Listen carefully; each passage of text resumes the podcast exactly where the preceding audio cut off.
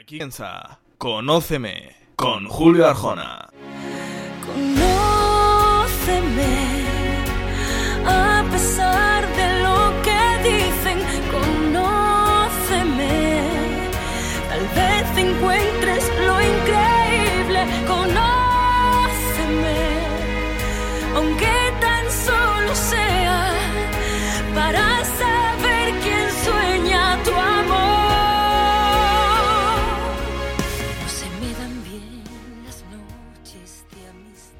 Saludos a todos, muy buenas noches, bienvenidos un martes más, 10 de la noche, puntuales a la cita aquí en Radio SC Times, para comenzar este eh, Conóceme.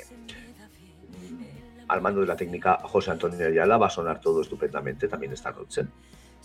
Estoy convencido de ello y quiero dar las gracias a todos por el seguimiento del último programa con Alberto Temprano. Estoy sorprendido hasta yo eh, de los seguidores que tiene eh, este chico, ¿verdad? Al que todos habéis podido conocer un poquito más. En la noche de hoy vamos a conocer a otro Eurofan. Ya sabéis que, que en esta serie de programas de Conóceme vamos a conocer eh, un Eurofan eh, cada semana. Y hoy me encuentro ante alguien licenciado en Derecho, escritor, o sea, podéis comprar los libros después, se puede usted promocionar después. Le, vamos a dar la ocasión de que se promocione. Y es alguien también eh, Eurofan hace muchos, muchos años. Rubén Guayar, buenas noches. Hola, muy buenas noches, ¿qué tal? Muy bien. ¿Y vos? ¿Preparado para, para, para dejarse conocer? Pues sí, sí, y tenía ya eh, gorilazo de radio, que se dice, más que mono, era gorilazo. Sí, porque usted la temporada pasada hizo un programa aquí en Radio SC Times, Sí, también muy, muy celebrado, Festival de Festivales. de la mano de José Antonio, un saludo. Y no, no, no han quedado ganas de una segunda temporada de momento. O está aparcado como, como otros programas, están durmiendo. Eh, eh, bueno, sí, lo que pasa que eh, a veces los compromisos mm, laborales y sobre todo en este caso de, de la escritura me, me tienen ocupado un tiempo y ahora pues no puede ser. Y si no puedes dedicarle 100% a, a algo como, como me, me gustaría, que era Festival de Festivales, pues prefiero dejarlo ahí durmiendo y bueno, ¿por qué no? Dejar la puerta abierta. Bueno, ya sabe que hay tantos formatos con la puerta abierta últimamente. Antes de, de centrarnos en Eurovisión y cómo empieza tu etapa de Eurofan y todas estas cosas, véndete. Eh, eh, Tiempo comercial. Eh. Libros, literatura que tenéis que comprar en, en mil sitios. Venga, literatura, sí. eh, pues lo último que he sacado ha sido un poemario ilustrado por mí que se llama Todos los putos días de mi vida y una novela que se llama Mi padre se fue con un señor de Zaragoza que gira en torno a la semana del Festival de Eurovisión del año 84 cuando el grupo Vago. Ujú. Y bueno, pues a principios de año saldrá una novela nueva y estoy trabajando en otra. Bueno, a ver que no, no para. A mí me gusta decir a lo que se dedican los, la gente que comparte con nosotros este programa, eh, porque una vez alguien nos dijo que mm, solo había Eurofans frikis. Como podéis ver, hay Eurofans de, de todas clases y Eurofans, en la mayoría de ellos, eh, tremendamente preparados y que con profesiones muy variadas y que siguen el Festival de Eurovisión como afición. ¿Cómo nace la afición de, de Rubén por Eurovisión? Nace cuando todavía no tenía ni seis años eh, y que taladraban en televisión española, solo había dos canales entonces, un videoclip de una señorita con el pelo muy largo y un caballo que te, invitaba a tomar una copa con ella y lo ponían a todas horas. De ahí nace. Era, era Lucía y él, ¿no? El año 82. Exacto. Ahí nació, ahí nació, era inevitable huir de aquello, ¿no? Era, ahí nació la pasión.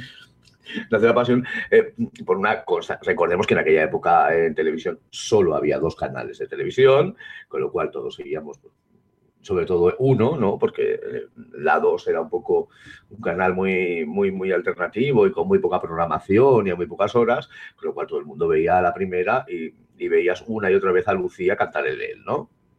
Es que lo ponían hasta en la sopa. O sea, entre programa y programa, el videoclip del caballo y esta chica cantando, que yo, bueno, no sé, porque ya era muy pequeño, pero no, creo que no era ni conocida entonces ella. ¿no? Bueno, ya tenía algún disco de- dedicado al mundo de la copla y si, si había sido, había tenido cierta, cierta fama, pero vamos, no era una cantante de primer nivel, ¿no? Era yo creo que segunda, el principio de los 80, luego Televisión Española empezó a enviar cantantes que no eran tan conocidas eh, y el caso de Lucía era este. Se decía que era novia de Pedro Ruiz.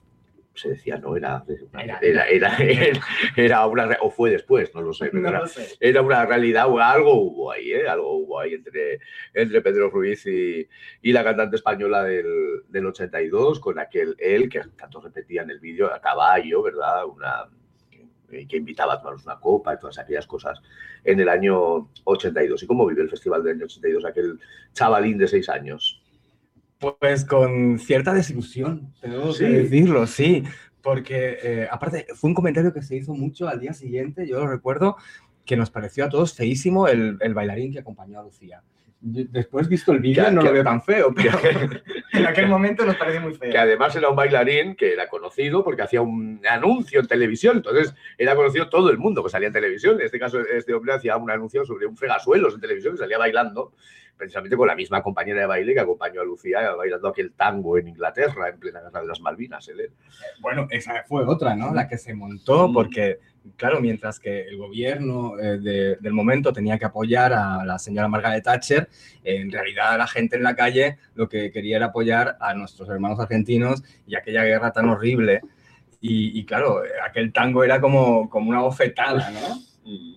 Era lo- una de esto eh, hecho a los ingleses, de todas formas aplaudieron muy educadamente, el público inglés que estaba en Harrogate, aplaudieron mucho a, a Lucía, que decía el comentarista de la noche, Miguel de los Santos, que partía entre las favoritas. Bueno, La, cosa no, no acabó, acabó como habitualmente acabamos, en- acabamos en- con las representaciones de televisión española, pero bueno, ni tan mal. ni, ¿no? tan mal, Ni tan mal. Ni tan mal, ni tan mal. Visto lo visto, ni tan mal. En aquel Exacto. momento nos alejamos mucho del botón, quedó en medio de la tabla y un poco guapísima, por cierto, aquella chica. ¿eh? Muy guapa, muy guapa. Además doy fe porque tuve ocasión de entrevistarla en El Pasión, que aparte de, de guapa es una mujer muy simpática y con mucho conocimiento musical, a pesar de que la suerte en el mundo de la música no le ha venido de cara, no como a otros tantos que grandísimos artistas que tenemos en este país.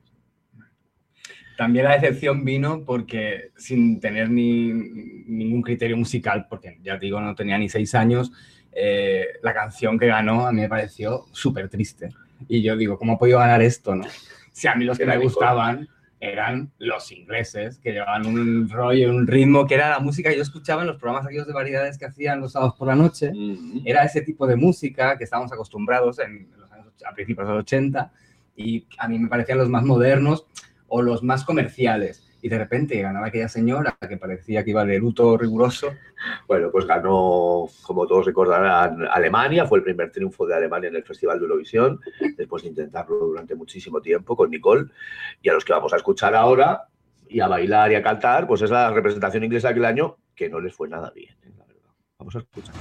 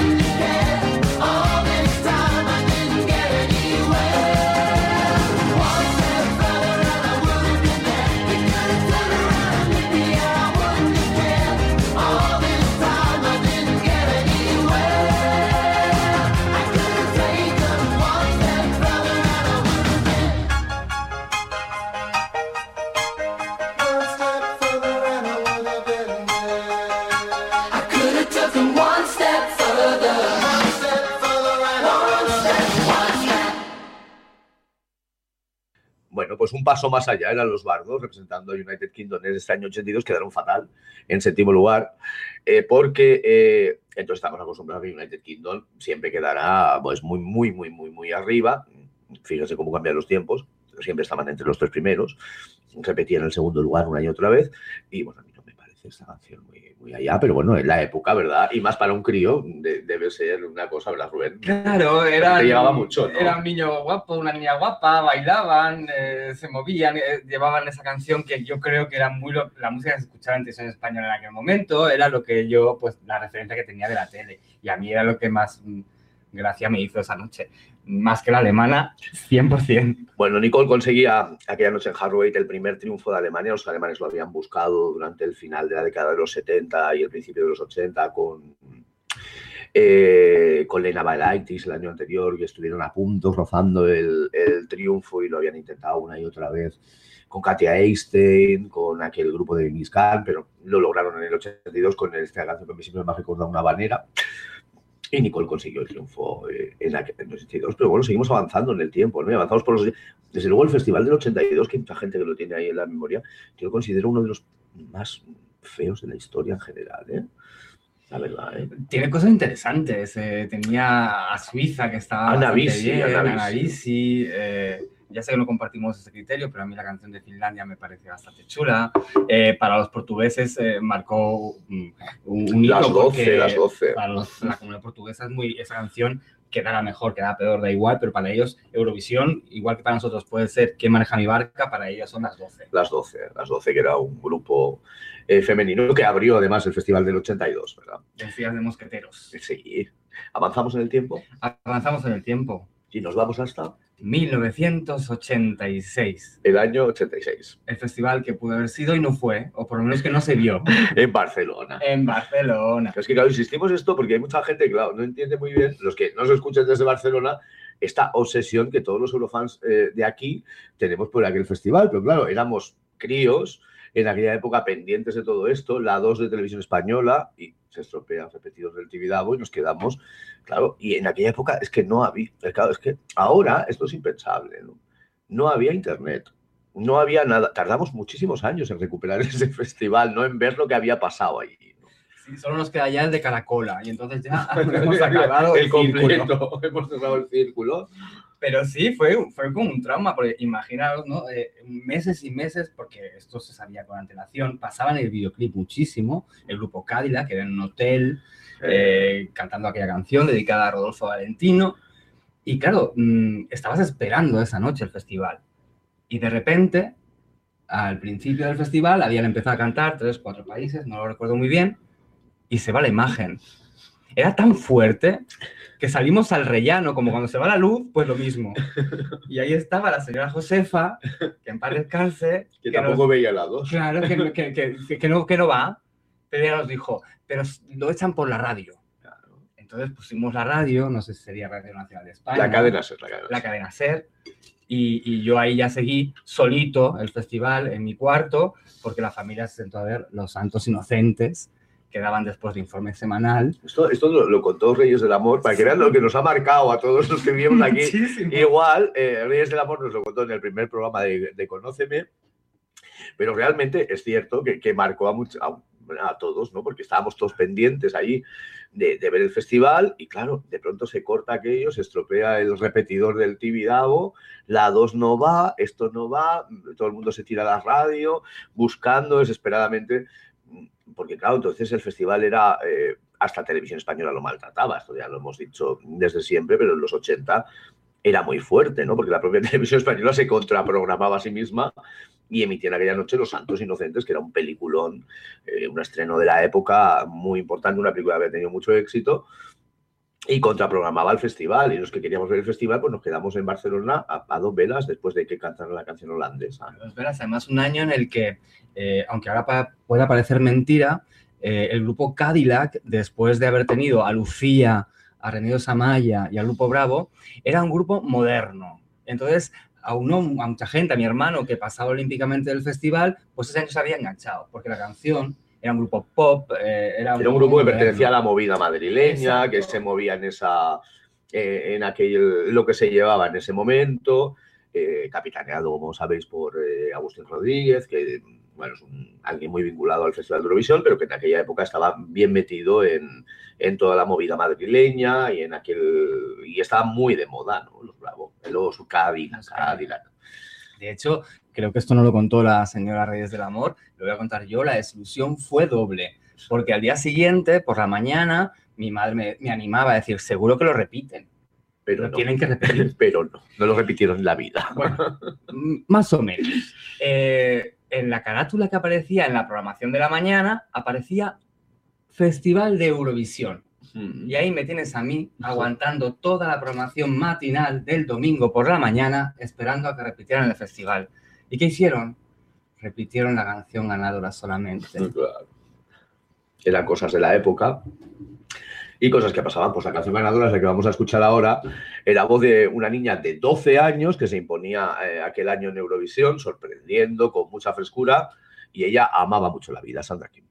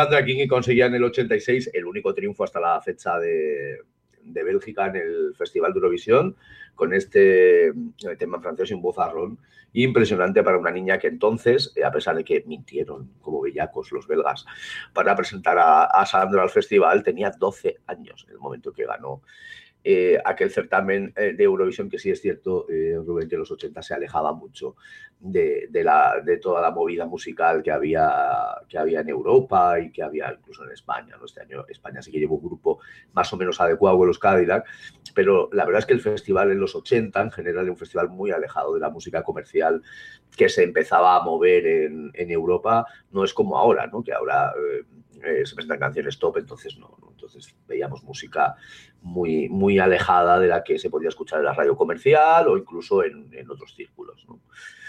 ¿Seguimos avanzando en el tiempo? Pues avanzamos y eh, el festival, o los recuerdos del festival se pueden comparar un poco como los recuerdos en el amor, ¿no? Que esos los amores que no han podido ser quizás son los que más huella te dejan. Y yo tengo otro festival que no pude ver, que fue el festival de 1998. ¿Y por qué So- no lo pudo ver usted? Bueno, no fueron fallos técnicos, no, No, no, ya-. Ya se veía todo divina, estupendamente bien. Pero bueno, yo, esas cosas de la vida, yo estaba entonces eh, haciendo un Erasmus en Italia. Italia se había retirado del festival Sí, el año anterior. el año anterior. Eh, había rumores incluso de que apuntaban que Annalisa Minetti con, con Teo Sensate podía haber sido la representante italiana en ese concurso. Eh, digamos que... que era la canción ganadora del Festival de San Remo de ese año, una cantante Sí. ciega. ¿eh? una cantante ciega que, que venía del concurso Miss Italia, de ser, quedó primera dama de honor.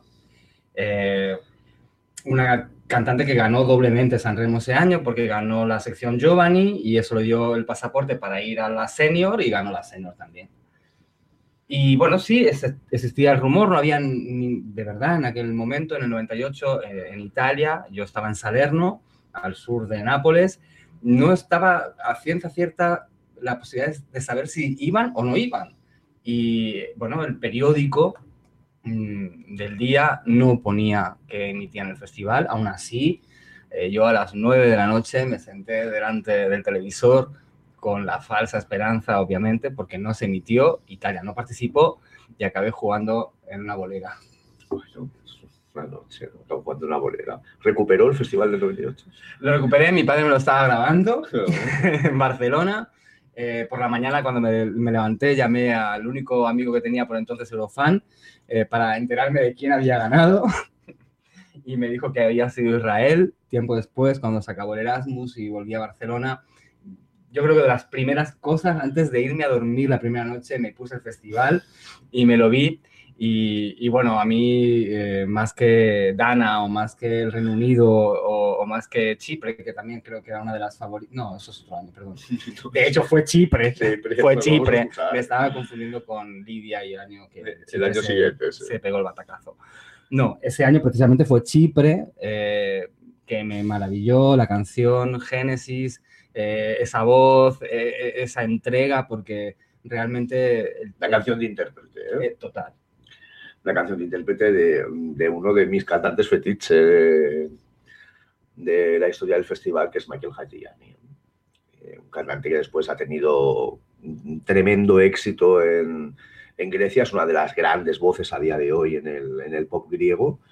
Y en aquel momento pues, se presentó con, con este tema, Genesis, después de haberlo intentado en las preselecciones chipriotas durante, durante varios años, y lo consiguió con Genesis. No tuvo mucha suerte, la verdad. En el debut del televoto acabó un décimo. Yo también le auguraba mejor suerte. Pero eh, en una noche, pues ya digo que debutaba el televoto, que estaba muy. todo el mundo muy por Dana, que cambió el festival, esto ya lo hemos dicho en, en este programa, que fue uno de los revulsivos del Festival de Eurovisión. Y, bueno, Michael Satriani interpretó este Genesis que vamos a escuchar ahora de, de forma magistral. ¿eh?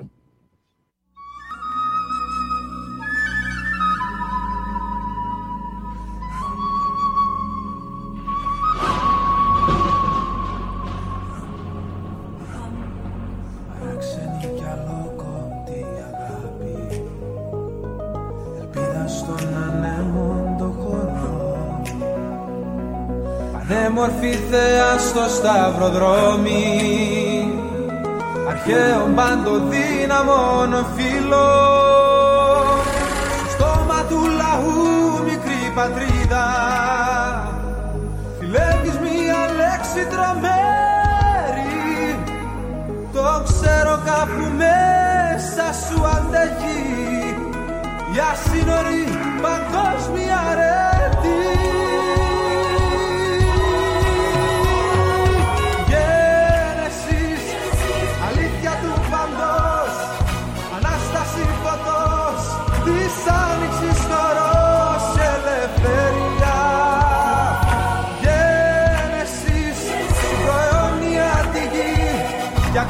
χεγονή κραυγή της νιώδης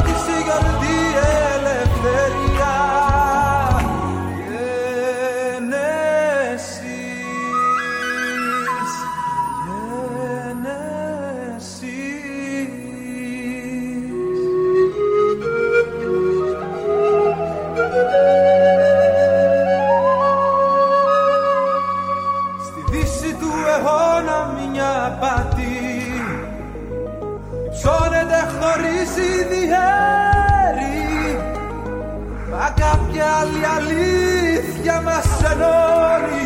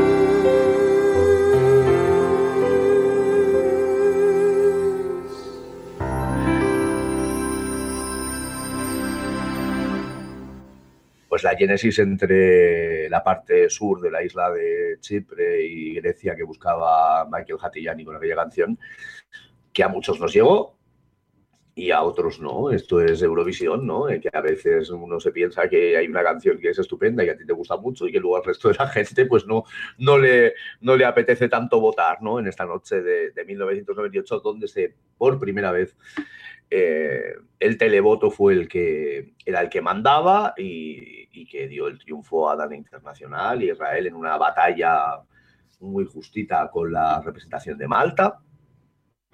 Pero que, como siempre, Eurovisión, sobre todo en los años 90, yo creo que para los, que hemos seguido esa época, nos han dejado canciones maravillosas de, esos años, con artistas que no han llegado a estar, porque Genesis y Michael Satriani acabó en undécima posición, sea, no, no acabó de los primeros. Pero a lo largo, yo creo, en todos los 90 hay canciones y cantantes buenísimos que no han acabado en primeras posiciones y sin embargo tienen muchísimos seguidores. Yo, por ejemplo, me confieso seguidor de Hatiyani eh, a lo largo de, de- su carrera y puedo, puedo decir que es uno de, esos cantantes que muy importantes en, en Grecia, de, de los más importantes de la música pop griega. ¿Avanzamos más? Seguimos, venga. seguimos corriendo en el tiempo. Hemos pasado de los tiempo 80 a los 90, Y nos vamos al 2013. 2013. 2013, es que soy para los números muy malo, la verdad. Pero para los recuerdos, no tanto.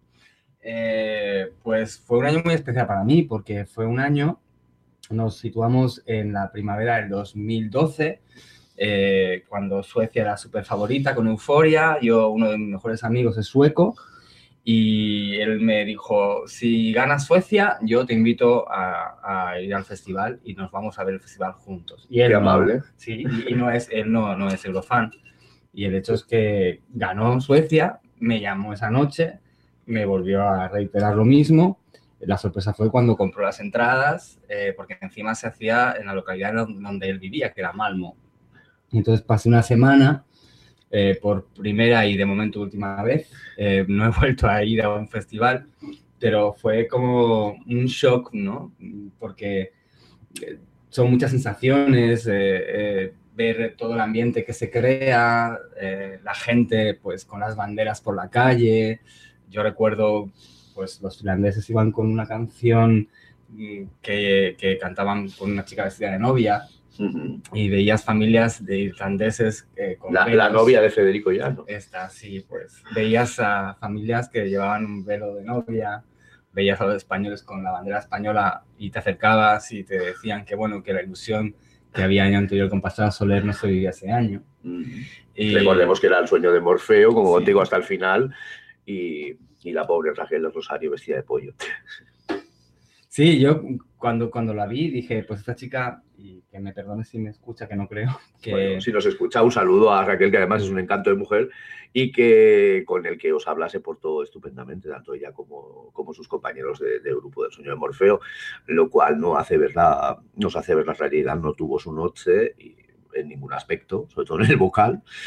Y bueno, las cosas son como son. No, pero teniendo en cuenta, yo cuando la vi aparecer, vestida de amarillo, eh, medio descalza, yo pensé, esta No, me- medio no descalza entera. pues, bueno, lleva como una especie de falsete, Sí. eh, lleva como una suela transparente. Un pinky, que se llama. El caso es que yo lo primero que me vino a la cabeza, esta chica no debe tener muchas amigas, porque si las tiene le dicen, chica, no, no te pongas eso. Pero bueno, eh, la experiencia fue, fue muy chula. El, el- el ver que Eurovisión tiene olor, que es azufre por la pirotecnia, o ver cómo de repente a la presentadora tiene un vestido tan grande que tiene- ruedas debajo y la mueven dos señores que ella no se mueve porque es tan grande el, el vestido, o, o como la cantante de Macedonia, eh, la sorpresa en televisión es que salga de una bola, pero claro, tú lo acabas de ver cómo se metía dentro de la bola y, y cosas así, ¿no? Y también, ella no, yo allí no la oí tan mal, luego en- cuando vi el, el show en televisión eh, se oyó bastante peor, allí realmente la que fue un desastre fue Bonnie Tyler, sin duda, y quienes brillaron para mí, aparte del maltés por el buen rollo que llevaba, porque Ujú. todo el mundo se veía muy tenso y muy nervioso antes de empezar y en cambio él empezó a saludar a la gente, fueron el islandés y el italiano, que brillaron con, con sus voces. Estaba cantadísimo que iba a ganar Dinamarca, de hecho Malmo está más cerca de Dinamarca, por así Ahí, ahí decirlo. el puente, de lo que decía. Hacíamos Sí. la broma del puente, lo que ya estaba en medio del puente y Dinamarca se, se volvió a llevar a- el gato a la Es que jugaba en casa. Jugaba- casi le aplaudían más que al, al sueco, porque había tantísimos daneses. Eh, Malmo está más cerca de Dinamarca que de Estocolmo. O sea. Y, bueno, y ese fue el recuerdo, y por eso yo eh, había querido elegir la canción que, aparte, ya me gustaba a priori, y aunque en el escenario, visto en un estadio, eh, quedó un poco soso porque quedó muy estático, luego en televisión se ve muy bien, y él cantó muy bien, que es la canción de Marco Mengón.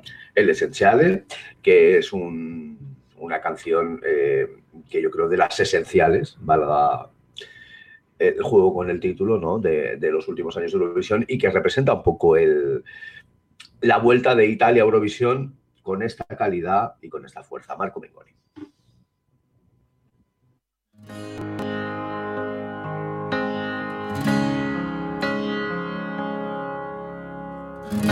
Sostengono gli eroi se il gioco si fa duro da giocare. Beati loro poi se scambiano le offese con il bene. Succede anche a noi di far la guerra e ambire poi alla pace. E nel silenzio mio annullo ogni tuo singolo dolore per apprezzare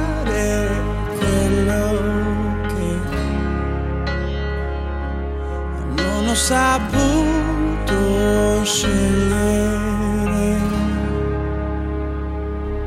E mentre il mondo cade a pezzi, io compongo nuovi spazi e desideri che appartengono anche a te, che da sempre sei per me l'essenziale.